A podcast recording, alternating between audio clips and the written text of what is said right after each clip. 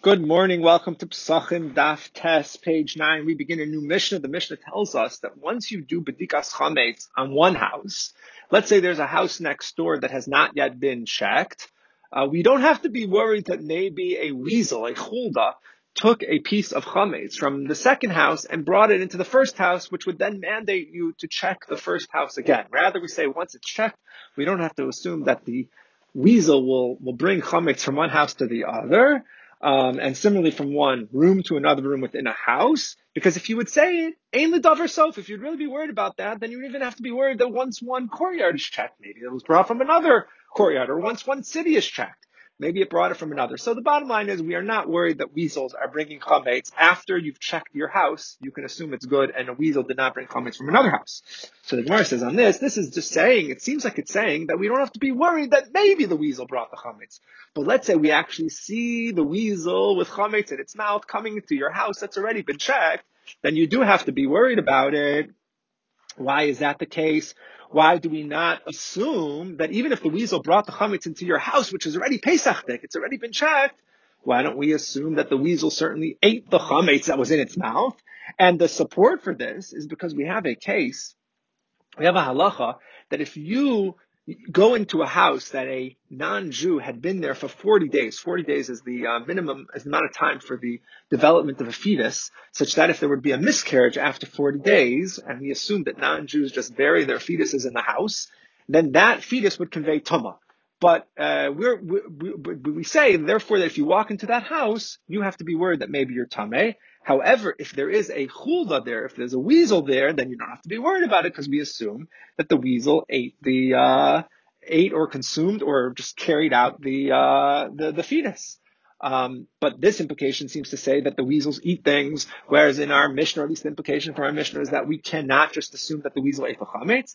The Mara answer is that no, maybe there's a difference between lechem and basar. When it comes to bread, maybe the, the weasel won't finish it, and then we're worried that it hid, hit it in the house. But when it came, comes to basar, flesh, even if it's human flesh, we assume that the weasel will actually uh, consume it. And Rava gives a different answer. He says in the case of uh, in the case of uh, of of the of the um, fetus, we don't know for sure that uh, that that there was actually a, a, fetus there. It was just a far out concern. So as long as there's a weasel there, the the possibility that the weasel took it away will satisfy us. But in the case of the chametz, it's vadai. We definitely saw the weasel bring chametz into the house. That was Pesach already. So the fact that you have a safek that maybe the weasel also ate the chametz, there's a concept ein safek motzemi devadai that a poss- possibility does not help you, does not overpower definite knowledge. And now the Gemara goes on to discuss this concept. Is it really true that ein safek motzemi devadai, that a possibility can't override a definite? And it gives an example. Let's say you have a chaver, someone who is a uh, someone who is scrupulous in tithing, and this chaver died and left over a storage house full of grain. The halacha is you can assume that the chaver uh, separated all the tithes before he died. He would take care of it. So the Gemara says, wait, it's a safek that maybe he took care of it. It's vadai that it was tevel, that it was untithed produce, and yet we assume that everything's okay. So it sounds like safek, safek is motzim vadai. So the Gemara answers, no, it's not a safek in a vadai. It's a vadai in a vadai. It's definite that the chaver certainly took out the food because there's a concept or uh, tithe, because there's a concept that a chaver will always separate off the tithes and will never let something leave his hand which is untithed, so he wouldn't die without taking care of business first.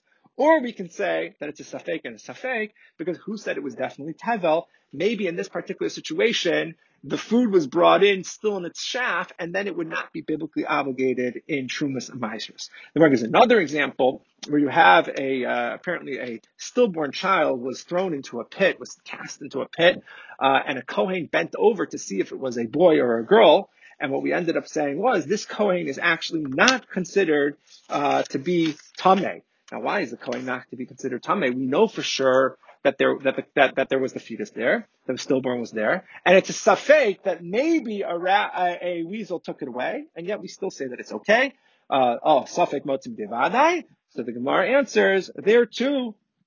It's not necessarily definite that the weasel was that the uh, fetus was there in the first place. It's only possible because we didn't know the nature of this sack in the first place. Did it have a uh, stillborn in it or not, that itself was a question. Okay, the Gemara goes on and says that in a situation where you leave over chametz to your bedika, uh, you want, let's say you want to have your chametz the next morning, so he says you have to put it in a, in, in a place that's secure. Because if not, maybe the chulda, maybe the uh, weasel will go ahead and take it. And the Gemara does this interesting thing where it distinguishes between whether or not this is on the 13th or the 14th. Because if it's on the 14th, it's like the weasel knows that, you know, Pesach's coming, so the weasel will definitely hide the chametz because it knows it has seven days of not in the chametz. So the Gemara says, there's a weasel actually a prophet that knows the difference between the 14th and the 15th. Uh, this is actually impossible. Obviously, obviously the weasel doesn't know. Um, but Rather, the concern is that maybe the weasel will take it and we'll see that the weasel took it and then we actually have to be concerned.